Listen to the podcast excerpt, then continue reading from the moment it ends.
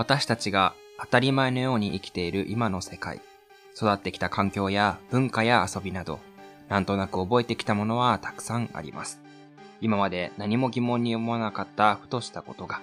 実はあなただけしか気づいていないことなのかもしれません。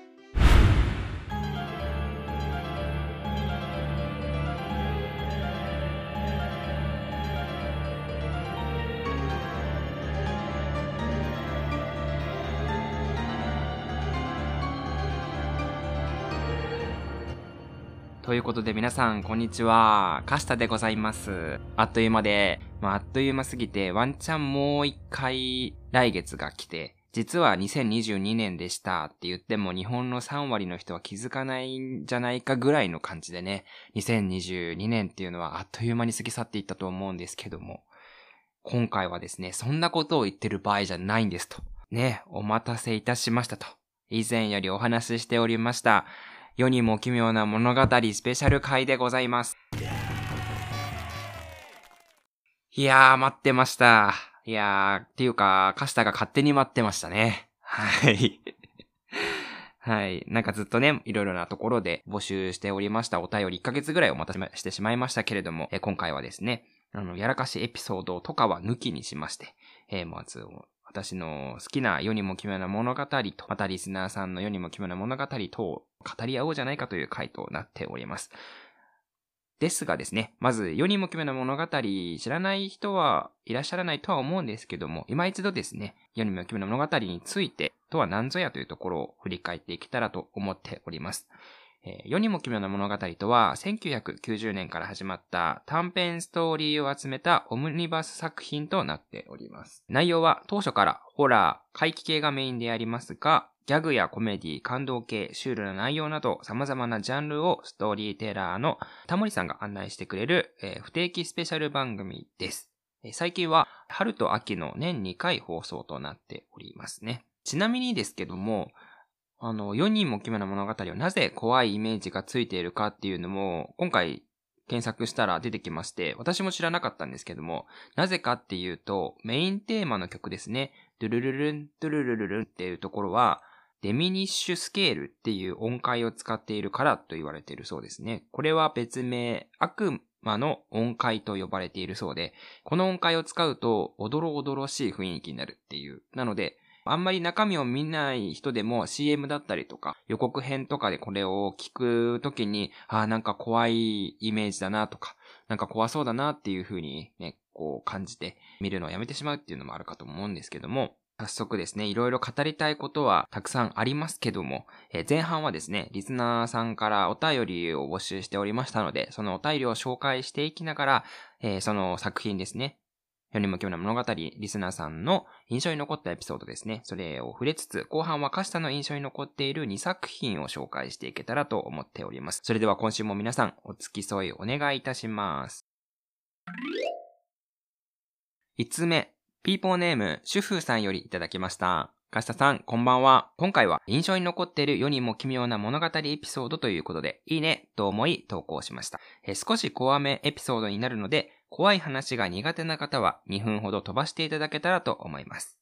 その記憶に残っているエピソードは去年の内容で割と新しいのですが、よくある転勤者の話で、引っ越ししたアパートの部屋で幽霊が見えてしまうというもの。家族から引っ越ししたらと言われつつも仕事の忙しさからおろそかになり、そのまま霊の出る部屋に住み着いてしまい様々な霊から影響を受けてしまう男性を描いていました。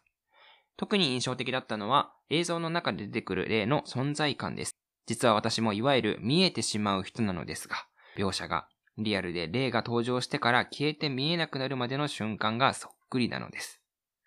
その霊は廊下のドアを開けて、で男性のいるリビングに音もなくさーっと吹いて移動し、気づいた時には消えているという霊です。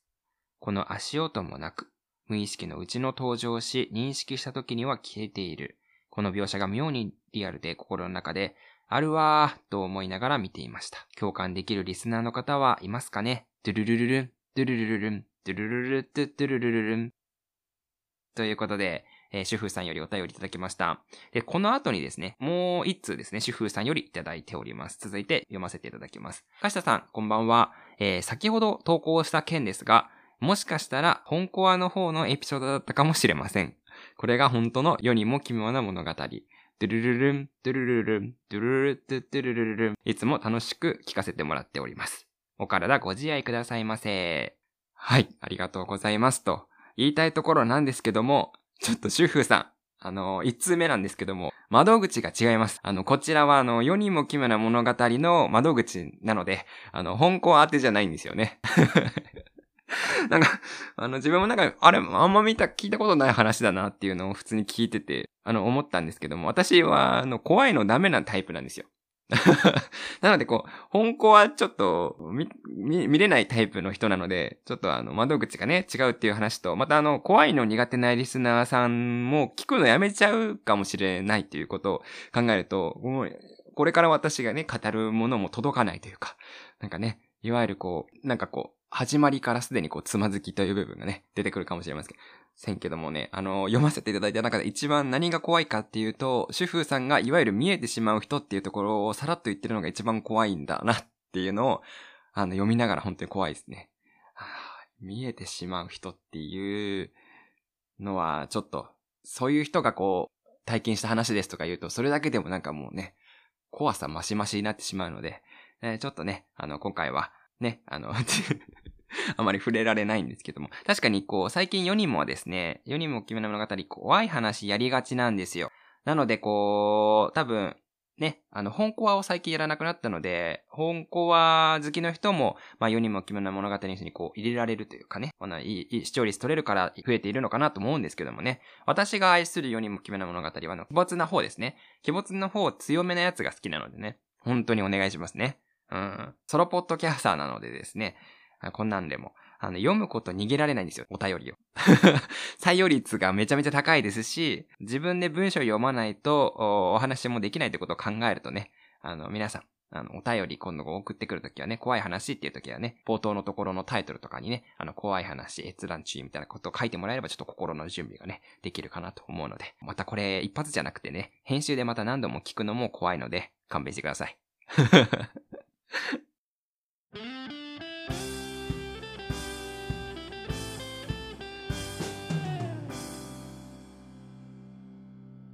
やらかしラジオ。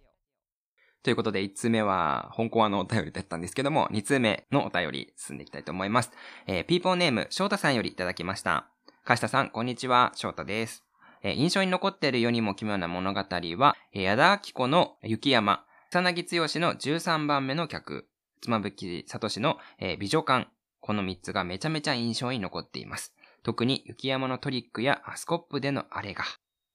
世にも奇妙な物語、面白いですよね、とお便りいただきました。ありがとうございます。いや、これはですね、非常に良いパスをね、いただきました。ありがとうございますね。本当に。まずですね、この3作品あるんですけども、私もこの3作品は見たことあるんですけども、当時放映されていた時はですね、まあ、2000年代の初めとか、なんならちょっとその前の作品だったりとかもあるので、あんまりこう、怖いなっていう印象だけは思ってたんですけど、改めてね、あの、大人になってから見返すと、おー、みたいなね。あ、深いな、みたいなところが多い、この3つの作品になりますね。で、まずですね、1つ目言ってた雪山の話なんですけどもね、これは、あ本当に考察班ですね。放映後ですね。このオチっていうのはこうなんじゃないかっていうのを推理する人たちが出てくるぐらい考察推理とかがはかどる作品なんですけども、内容はね、めちゃめちゃ怖いんですよ。なので、もうすでに怖い怖いで始まってしまってるので、あんまりこう、詳細に話してしまいますと、これ本コアみたいになっちゃうので、あの、それはね、ちょっと私の中では、を実調したいとかね、やめたい部分であるので、簡単なあらすじみたいなだけを話して、あの、気になる人は続きを見てほしいなと思っております。これはですね、あの、雪山の話になっておりまして、飛行機の事故が起きるところから物語が始まります。え、飛行機はですね、雪山に落ちて、えー、その時残った生存者は5名いましたと。で、主人公の人は女性で、その女性の友達ですね、女友達がいて、あとは全く他人のカメラマン、医師、そして中年の男の、えー、女に男3の計5人が雪山で残りまし、生き残りましたと。で、雪山なので、すでにこう、吹雪いている。中ですね。で、なので近くの山小屋に避難しようとしたんですけども、その主人公の女友達がですね、足を怪我してしまって歩けなくなっているんですね。なので、あのみんなも体力に限界が吹雪いている中なので、えー、限界がある中で、私は力尽きてしまうと。なので、こう、せめて、そのままこう放置してしまうと凍傷でなくなってしまうので、雪っていうのはね、地上よりも実は埋めると暖かいっていう習性があるので、まあ、必ず助けるよって言いながら、その女友達を4人でこう、雪で埋めてあげるんですよね。で、無事に4人はですね、山小屋に着いて、あ、やっと着いたっていう感じで喜ぶんですけども、主人公はですね、まず、この山小屋に着いた途端に友達を助けなきゃって思って、スコップを持って彼女をね、あの、助けに行こうとするんですけども、そこでですね、ちょっと掘る方向ですね、を間違って殺めてしまうんですよね。もうここですでに怖いと。で、あの、怖くなって山小屋に戻りますと。で、そこでとりあえずこう、救助隊が来るまでみんなで、あの、食料を分け合ったりとかしながら毛布を使って温めて、えー、待っていたと。でも山小屋っていうのは、外は吹雪だし、で、ものすごく寒いので眠くなってしまいます。で、この環境で一度全員で寝てしまうということは、まあ、あの、起こし合わなきゃ死を意味する。もうそれぐらいの寒さだということで、それぞれ時間を区切って順番に起こし合っていきながら休むことにしましたと。で、明かりも限られているので、あの、あなるべく明かりを使わないように、それぞれですね、4人いるので、部屋の一つの小屋の四隅に一人ずついて、で、壁伝いでこう歩いていって、トントンと肩を叩いて起こし合うと。で、みんなぐるぐるぐるぐる、それで起こした人は移動していって、っていう感じでこう、一人見張りで三人は寝るっていうのを、あの、順番に行うっていう風に決めましたと。で、そうして時間が経って順番に起こし合ってるはずだったんですけど、いつの間にか全員寝ていたと。で、誰がサボっていたかっていう風にバッて朝をなってみんなおい起きろっていう感じでみんなで話したんですけども、そこで揉め出すんですよね。全員前のやつにちゃんと起こされたって言って、こうみんな証言すると。で、辻褄が合わなくなってくるんですよね。で、そこでそのメンバーの中の一人が、このルールっていうのは5人いなきゃ成立しないっていうことに気づくと。で、しかしその時は暗闇だったので誰に起こされたかはみんな顔はわからないんですよね。トントンだけされて自分は動いてっていうだけをやっていたので、じゃあ俺を起こした人は誰だと。なんかこう、言い争いになるんですよね。主人公の子が私たちの他にも人がいるっていうことで、こう、恐怖心だったりとか、その周りの環境とかで、こう、錯乱しちゃって疑心暗鬼にパニックになっちゃうと。で、その後っていう風に続いていくんですけども、え、後半はね、最後の最後で、オチはこうでしたっていう風に説明がないというか、え、これで終わりっていう感じで終わるんですけども、実は実はちゃんと考察してみると、意味がわかると怖い話みたいなトラウマ感になるので、これはですね、本当に辻褄が合うけどラストはっていう感じになっていきます。あの、待ってくださいね。皆さん。ちょっと怖いもの苦手な方ですね。私もちょっと今、思いましたけども、ちょっと再生維持率がとか 考えてしまいましたけども、ここでもう怖い話はもうしません。ね、スパッと、えー、行きましょうか。ね、あの、世にも奇妙な物語が本校になってしまう前にちょっとここで切ろうと思うんですけども。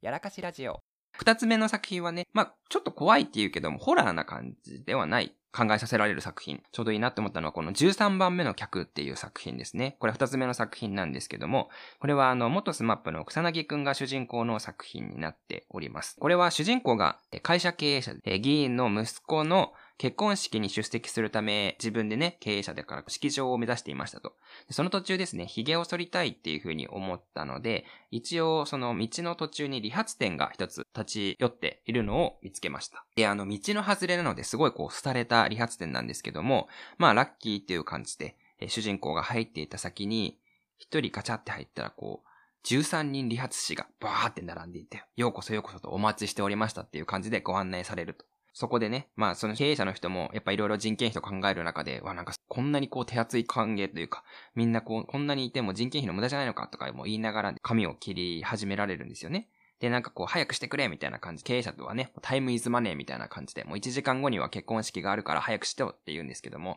あの、理髪店の人たち、美容師さんたちは大丈夫ですっていう感じで、こう、一つ一つね、ゆっくりね、髪を切っていくと。その髪を切った先でですね、こう、出ようとするんですけども、出られなくなる。外に出られなくなると。外に出ようとしてると体が動かず出られなくなるっていう現象が起きて、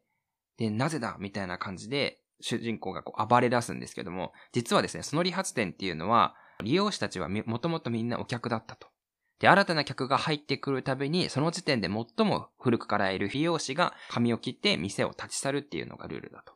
なので随時、理髪店には13人の利用者たちがいて、1人入お客さんとして入ったら古い人たちが出てくっていうシステムで回っていましたと。その事実をした時に主人公は困惑して外に出ようとするんですけども、まあ抵抗しますと。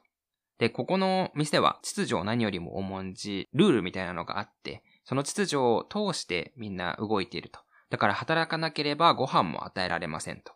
で、ずっと抵抗してる主人公も空腹で限界を迎えてるところで、普通であれば働かなければご飯は与えないよっていう秩序のルールなんですけども、先輩の利用士に私の食べ物を分け与えるんだったらいいんじゃないのか？っていう感じで、それを発言したことで、みんなその利用者さんたちが少しずつ一口ずつパンをですね、みんな分け与えられて、優しさに主人公が触れて、まあ利用士として、えー、修練するようになると。まあ順応していくようになると。で、ここから主人公は見違えるようにこの理髪店に溶け込むようになるんですね。まあこうやってこう少しずつ下積みですね。まずは掃除から始まって、あの、外のほうき履きから、また床拭きからみたいなのを下積みをやってる、やって少しずつこう、髪を切るまでにこう修行を続けて13番目一番先輩になっていくんですけども、ある日ですね、先輩の利用者さんたちが、利用者の人が最後に卒業するときに、環境の変化の話をしていきましたと。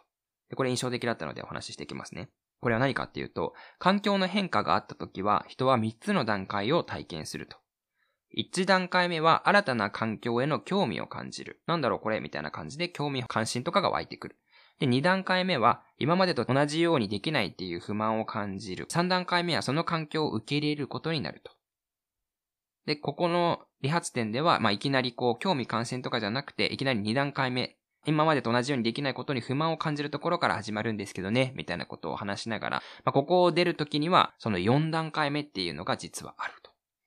だけど、まあ、それは出た時にじゃないとわからないですよねっていう話をしていきながら、まあ、月日が経ちまして。で、主人公がだんだんだんだん、やはりですね、こう、フル株になっていくと。フル株に近づいてくる中で、一人の会社経営者の人がまたイライラしてお店に入りますと。私は社長だと。大事な商談があるから、早くしてくれと。お前たちよりも稼ぎがいいんだと。そうやって、こう、イライラして過ごしてるところで、自分とね、主人公がこう照らし合わせるんですね。そのチェーン店の経営者の人と。そんなに焦って外の世界で焦るようにイライラして、で、ストレスを溜めて何になるんですか？みたいなことを解いていくわけですよね。で、そういうところから商談でとか言ってる人もだんだん改心して、その13番目っていう感じで入っていき。で、最終的にその主人公も清々しい気持ちで1番目のフル株になって髪を切って外に出るんですね。で、そこでお店を出た時に一本の電話がかかってきますと。で結構な、ね、やっぱり年月が経ってると思ったんですけども、実はですね、その一本の電話がかかってきた時は、理髪店に入る前に電話していた商談の電話が部下から電話が来たと。現実世界では時間は1分も経っていなかった。だから時間の経過は、その理髪店の中だけ精神の時の部屋みたいな感じで経っていなかったっていう事実を知った時に主人公は困惑してしまうんですね。もう一度その、その理髪店を探すんですね。もうこの現実を受け止められないみたいな。で、探すんですけども、すでにこう、理髪店っていうのはもう、主人公には見えなくなっていたと。なんでないんだっていう感じで、こう、主人公が打ちひしがれている中で、話は突如終わるんですけども、まあ、この話の前後でタモリさんがストーリーテラーって、こう、どういうメッセージ性があるかっていうのを話したときに、タモリさんが言ってたことは、決められた時間にご飯を与えられる飼い猫の方が幸せなのか、または自由に好きなように生きられる野良猫の方が幸せなのかっていう問いを話すんですけども、これは結構メッセージ性強いもので、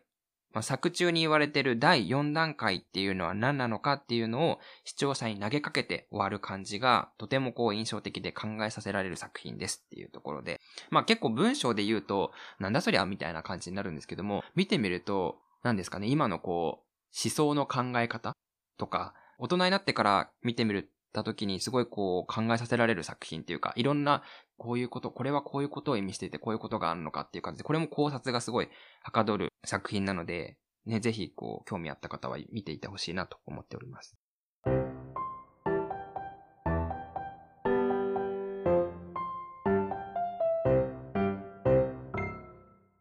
やらかしラジオ。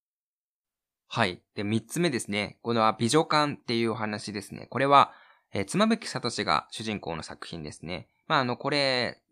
先ほどの13番目の話が結構長くなっちゃったので、ちょっと短くお話し、時間的に短くお話しすると、これはですね、主人公が、えー、もともと彼女と同棲をしておりまして、で、隣のおじさんがですね、あの、美女をの部屋から、隣のおじさんが引っ越してきた隣のおじさんの部屋から美女がたくさん出てくるっていうところを見たときに、なんだこれはって思ったときに、この缶詰がね、たくさんありましたと。で、その缶詰っていうものは、パッケージのところに女性の何歳、誰々名前と顔が書いてあった。で、中身はピンク色した液体があるだけで、お湯が張ってあるお風呂に、そのピンク色した液体を入れて30分待つと美女が生まれて、その生まれた美女っていうものはもうその戻した人を彼氏と思うようになっているというぶっ飛び設定なんですけども、あの、その戻した美女っていうのにも、ちゃんとした性格だったりとか、生い立ちっていうものがあって、何でもその、あの、彼氏の言うことを聞いてくれるわけではないと。なので、本当に繊細なので、マニュアルみたいなものが、缶詰と一緒に DVD が備え付けられておりまして、DVD を元に、ちゃんとその一人の人として接してあげましょう、みたいな感じで、主人公も DVD を元に美女の好きなものや悩みを聞いて好きになっていくんですね。で、だんだんその中で、美女自身も、その彼氏、妻夫木くんのことを好きになっていくんですけども、ある日ですね、部屋の奥に、自分の書いてある DVD ですね、が隠されていることに気づいたと。で、それを見つけて、こう、ショックを受けて飛び出してしまうと。で、主人公もそれを見た時にすぐに探しに行こうとした時に、えー、もともといる彼女がですね、出張から帰ってきたと。また、こう、着替えて追いかけようとした時に、こう、主人公の背中にもバーコードと期限っていうのがちらってこう、記載されているっていうのが見えて、その美女を追いかけて話すところで話は終わるみたいなところ。なんだその話って思うけど、これをちょっと今の世界のお話で入れ替えると分かりやすいなと思ったのが AI と人間の話みたいな。AI が AI のことを AI の人間の話みたいで考えさせられる作品なので、まあこれはあの、怖い話っていう感じではないので、全然こう普通のドラマとして、まあ20分ぐらいの作品なのでね、ぜひフラットな気持ちで見てもらえても全然大丈夫な作品です。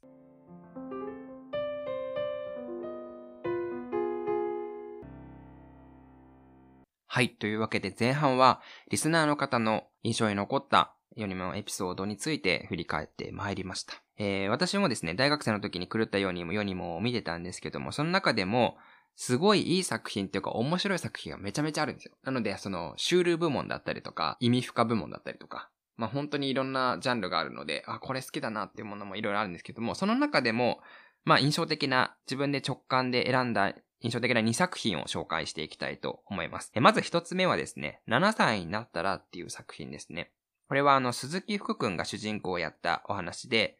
えー、あと4日で7歳になる福くんは、誕生日にですね、え、お父さんとお母さんと一緒に遊園地に行く約束をしておりましたと。で、一方ですね、福くん学校ではちょうどね、7歳なので、飛び箱の授業とかが、体育の授業であるんですけども、福くんはえ飛び箱飛べないと。もともとその福君と同じように飛べない友達だったんだけども、誕生日を迎えると、急に飛べるようになった友達がね、いたんですよね。で、福君も、すごいね、みたいな話をして、え、なんでその飛べるようになったの？っていう話をした時に、もうすぐ7歳だから君もすぐ飛べるようになるよ、みたいなちょっと意味深な発言を友達がするんですね。まあその話を受けた後に、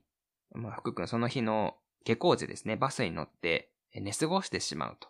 で、で、終電のところで、バスパーって出た時に見知らぬ土地に着くと。そこで自分の姿ですね。あの、福君の姿にそっくりな子を見かけて不思議に思うっていうところで1日目が終わるんですね。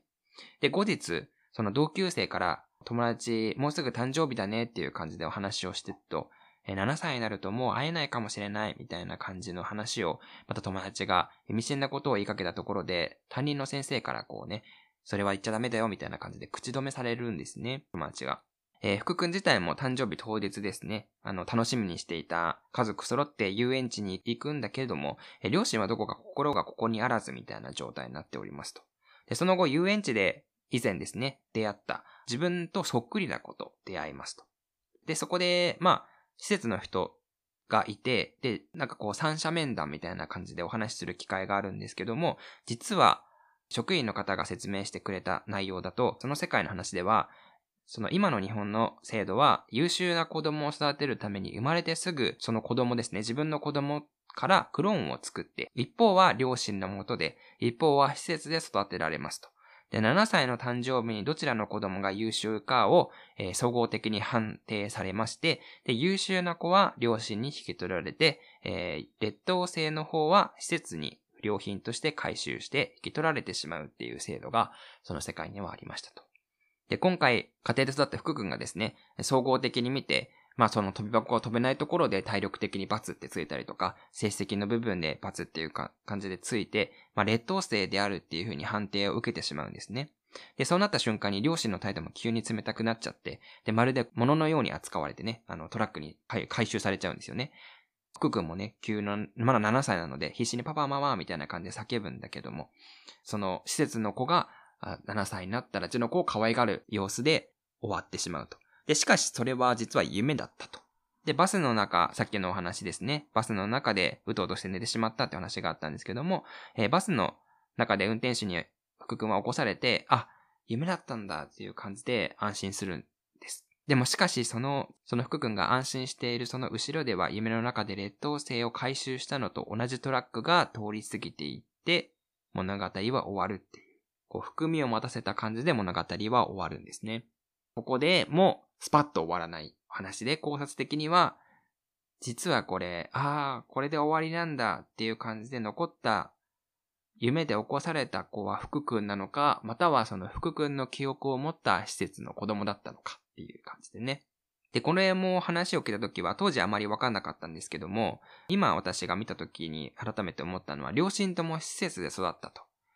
で、お父さんもお母さんも7歳でその施設、方で育てられて、優秀だったから、その施設出身で二人とも、えー、家庭を持ったと。で、生まれた子供も結局施設で、施設にいた方が優秀っていうふうに判断されたっていうことを考えると、やっぱりどこかね、その、自分の両親から愛されて育った二人ではないからこそ、この育て方というか、こう愛を持って接するみたいなところができなかったのかなというか、そ、そういう部分でこう、どこかこう愛の育み方、正しい育み方だったりとか、育て方の部分で、えー、考えさせられる部分が多いなっていうふうに思いましたね。全く同じ見た目だけど、もう一人自分、ね、もう一人の自分がいる世界である年になったら評価される社会ってあったらちょっと怖いですよね。まあ、なんかこう、効率的なことを考えれば確かに優秀なのは一人そのまま持ち上がるよりも同じようなレベルの人がもう一人いるっていう時の方がやっぱより良いものは生まれるかもしれないけども、人間で考えると、ちょっと怖いなっていう。ああ、また、そうですね、あの、世にも奇妙な物語みたいになってしまうんですけども、いや、ちょ、ここでも怖いなって思った方も、最後はちょっと自信持って大大丈夫です。はい。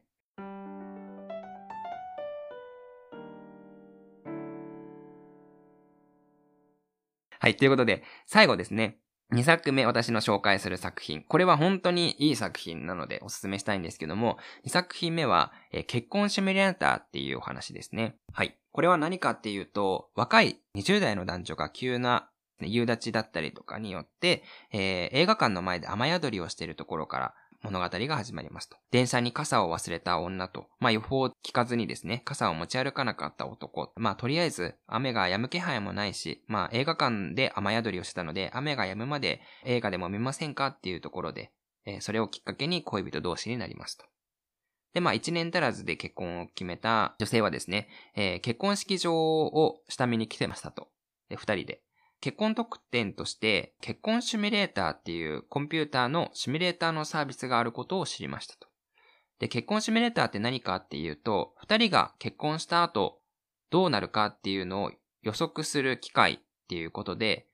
まあ、実際にその結婚前にですね、その結婚した生活、二人のノウハウを取りながら疑似体験できるっていうもので、無料だし参加してみないかっていう感じで参加してみることになりましたと。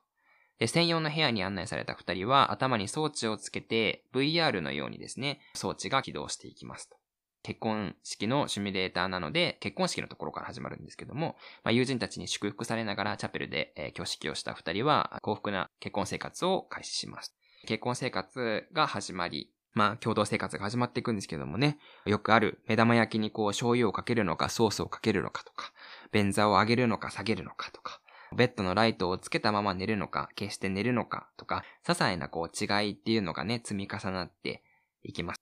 そういう小さなストレスがね、積まり積もって、女性の方は爆発みたいな感じでね、で、私は家政婦じゃないみたいなことを文句言いながら、で、男性も結婚して、えー、お前は結婚して、スウェットとすっぴんしか見ていないぞっていう感じでね、文句を言いますと。で、まあ、そこで一度ですね、VR 体験の休憩が終わりまして、で、現実に戻っていきますと。で、まあそこもまだね、あのー、そういう些細な喧嘩があったけれども、まあ生活始まったばかりだから、まあそういう少しの衝突は仕方がないっていう感じでね、二人とも言いながら休んでおります。しかしですね、横の部屋だったりとかだと、その他のカップルが男性が浮気したっていう風に言って、泣くカップルを見て、女性はちょっとね、あの不安になりますと。まあそんな中で休憩が終わって、じゃあまた結婚シミュレーター再開しますよっていう感じで始まりました。で、ある日ですね、結婚からまた1年記念日を祝う準備をしていたその女性が準備してたんだけども、男性の方がですね、取引先の接待とかに行くために記念日を忘れてしまって、まあ、出かけて飲んで帰ってきたと。で、実際にその結婚記念日のためにご飯とか、美味しいワインとか準備したのにっていう感じで二人で揉めるんだけれども、その時は、ま、少しずつこう沈みになっていきながらも、まあ、時間が経ち子供が生まれるよっていう感じで二人がまた育児っていうところで一致団結するんだけども、子供にね、付けたい名前が女性はありながらも、でも、姑がね、もう名前は、うちは代々この名前を付けるとか、義父母の同居はどうするとか、夫婦で相談とかがないまま、あ、その女性がパートを始めたりっていう感じで、まあ、だんだんだんだんこう、行き違いっていうのが多くなってきて、二人の関係が悪化していきましたと。結果ですね、二人は離婚します。いう、えー、結婚シミュレーターでその結末を見たと。まあ、結構赤裸々ですよね。結婚式の特典で離婚する映像を見せられるっていうのも結構ダメージ大きいと思うんですけども。で、実際にその結末を見た女性は、そういう結末になるのであれば、まあ、結婚しないっていうことも、まあ、一つの決断だよねっていう感じでお話をして、まあ、男性も、まあ、そうやって二人のね、考え方っていうところでこうなっていくんだったら、まあいろいろなね、行き違いとかあるのであれば、まあじゃあそれも結婚しないっていうことは一つの、まあ道だよねっていう感じで、まあ結婚しないことになったと。で、後日ですね、結婚式の準備で録画していたビデオっていうのが女性の元に届きましたと。で、そのビデオっていうのは、結婚式の時にお互いがですね、結婚10年目の自分たちへっていう10年後の自分に向けて送る映像を撮っていたんですけども、二人とも撮ってたけども、もともと、こう、自分宛てに見る内容のものが手違いでですね、キャンセルになったので、別々のところに送られていったと。で、誤って女性側の方に届いてしまって、で、逆を言うと女性が撮ったものは男性の方に届いてしまったと。10年後、幸せな家庭を築いていますか？みたいな。結婚シミュレーターを見る前ですね。子供は何人生まれましたか？っていう風にメッセージを送ってる内容を見て、まあ、電話がまた男性の方からかかってきて、そのビデオ届いたと思うんだけど、処分してくれ、みたいなことを言って、結局、まあ、そこで、再びこう、別れの言葉を口にして終わってしまう。まあ、そこでは結局会わなかったんですね。そのビデオの処分は頼まれたけども、まあ、ビデオを再生した女性は、男性のメッセージを聞いて、で、実はですね、その男性っていうのは出会いの日に、まあ、偶然を装って映画館で雨宿りしたけれども、実はもともと女性のことを一目惚れしていて、声かける機会をずっと伺っていた時に、雨宿りしてるところを見かけて、で、まあ偶然みたいな感じで入ってって、まあ映画を見てプロポーズしていったっていう話を見て、まあじゃあ、もしですね、その再生後、そのビデオメッセージですね、終わった時に映画館に行ってみて、もし上映されている映画がラブストーリーだったら、まあ、今回の出会いも運命の出会いだったことにしよう、みたいな感じで決めて女性が行った時に、で、男性も同じ考えを持ってて映画館に行って、ラブストーリーだったところを見て一緒にその時と同じようなね、場面で雨降ってる中で一緒にこのラブストーリー見ませんか？みたいなことを言って仲直りすると。で、そこで復縁して結婚することを決意、決意して、で、まあ、回別れたけども、もう一回結婚することを決意するっていうお話だったんですね。そっかそっか、ハッピーエンドで終わるんだと思ったら、実はですね、その、結婚します、復縁しましたっていうところまでが、結婚シミュレーター内で起こっていたっていう話です。なので、まさに、何ですか、日常で言う、夢の中で夢を見るみたいな話だったんですけども、なんか見終わるとすごい気持ちが温かくなる作品だなっていうふうにね、思いました。これは私は大好きで、この作品はね、何回も見ております。これも20分ぐらいで見れる作品なんですけども、ただのこう、普通の恋愛ドラマっていうよりも、ちょっとね、不思議なエッセンスみたいなのがね、入っててすごい、世にもっていうのはいいなっていうふうに思いましたね。その世にもの魅力、何が面白いかっていうところなんですけども、やっぱ日常でありがちな出来事をきっかけとして、なんかこう、一個、何かが違うエッセンスが入って始まるっていうのがいいんですよね。まあそして終わった後も、これで終わりです。ハッピーエンドとか、これで終わりです。バッドエンドみたいな感じで、こうスパッて終わるっていうよりは、こう、視聴者の方に投げかけるというか、何かしらの一つの物語にメッセージがあって、あなたならどう考えますかっていう風に考えさせられるメッセージ性とかがあるのも、見た後にみんなで話し合える余韻も楽しめるのが楽しいですねっていうのを感じます。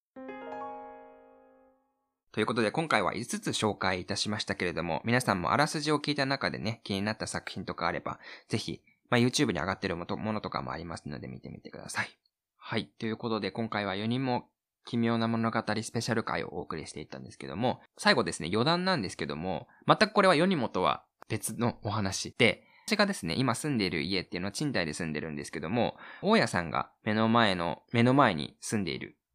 ところなんですけども、ある日ですね、扉の前に、あの、ビニール袋でいっぱいのみかんが入っていたんですね。各部屋の前に。で、これなんだろうなっていう風に見たら、家の畑の前で採れたみかんです。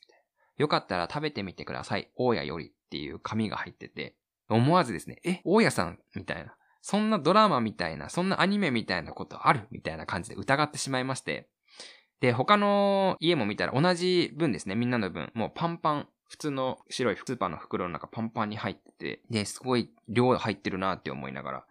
もう上京して私10年ぐらい経つんですけども、大家さんからそんな優しさみたいな、触れた免疫のないカシタはですね、本当に優しさで泣きそうになりましたね。で、泣きそうになりながら食べてみたら、みかんめっちゃ甘いんですよ。で、皮も薄くて食べやすいし、まあ普通に売り物で売ってもいいぐらいのクオリティなんですよね。不意打ちの優しさに思わず心がね、射抜かれるところでした。うん。で、ただですね、結構な量なので自分で収穫するのも大変だと思うんですよね。でもなんかこう、無料でね、なんならあんまりちゃんと顔を合わせたこともない、まあ、ちょっと冷たく言えば他人のためにですね、ここまでできるのって本当に素敵だなっていうふうに思いました。うん。まあ、決して今住んでる家っていうのは新しい家ではないんですけどもね、なんかこういう人とのぬくもりを感じられる点では、いや、ほんといいところに住ませてもらってるなっていうふうにね、思いました。ぜひね、この募集物件とかでね、スーモとかのところにね、大家さんのみかん付きみたいな感じでね、つくと、まだなんかこう、あ、ここが差別化されていいいいな、みたいな 思いましたね。まあ、それと同時に、なんてちょろい男なんやと思いましたけどもね、自分のことをね。まあ、世にも的な話の回で、なので、まあ、世にも的な題名をつけるのであれば、まあ大家のミカみたいなタイトルでね、ぜひこう、人にあげるとあげた人にいいことが起こる的なね、ストーリーでちょっと自分も、もし作るなら作ってみたいなっていうふうにね、思いました。いつもの読んでみますね。えー、この番組はメイン MC 化したが日常でやらかしてしまったエピソードをみんなで笑い話にしてネタにしてしまおうという壮大な失敗供養番組となっております。番組への感想は、えー、ひらがなでやらかし、カタカナでラジオでつぶやいていただけましたらありがたいです。または、質問、感想は、ツイッター以外では、yarakachii radio.gmail.com ですね。やらかしラジオ gmail.com でも、えー、募集しております。はい。ということで、もう本当にカスタのやりたいことをやらせてもらうだけの回だったんですけどもね、たまにはちょっとそういう回もあってもいいのかなっていうふうに思いました。はい。皆さんも、まあ昔世にも奇妙な物語なんとなく見てたなって思いながら、昔見てたのと、また今同じものを見た時に感じ方がまた一つ変わってくるかなと思うので、この機会に、まあ一度あ、久しぶりに私のそういえば好きな回とか、私の印象に残ってる回、これちょっと見てみようかな、みたいな感じでね、空き時間にちらっと見てみるのも、また良いのかなっていうふうに思いました。えー、今回は、世にも奇妙な物語スペシャル回お送りしてまいりました。えー、今回も聞いていただきましてありがとうございました。えー、またですね、来週聞いていただけたら嬉しいです。12月師走、その流れの速さに負けないように、皆さんも気になるところではみかんを食べながらですね、ゆっくり、またこたつのある方もまったりしていきながら、えー、一週間頑張っていけたらということを思っております。はい。ということで、ここまでのお相手は、えー、やらかしラジオカシタがお送りいたしました。個人的にはもう大満足の回でございました。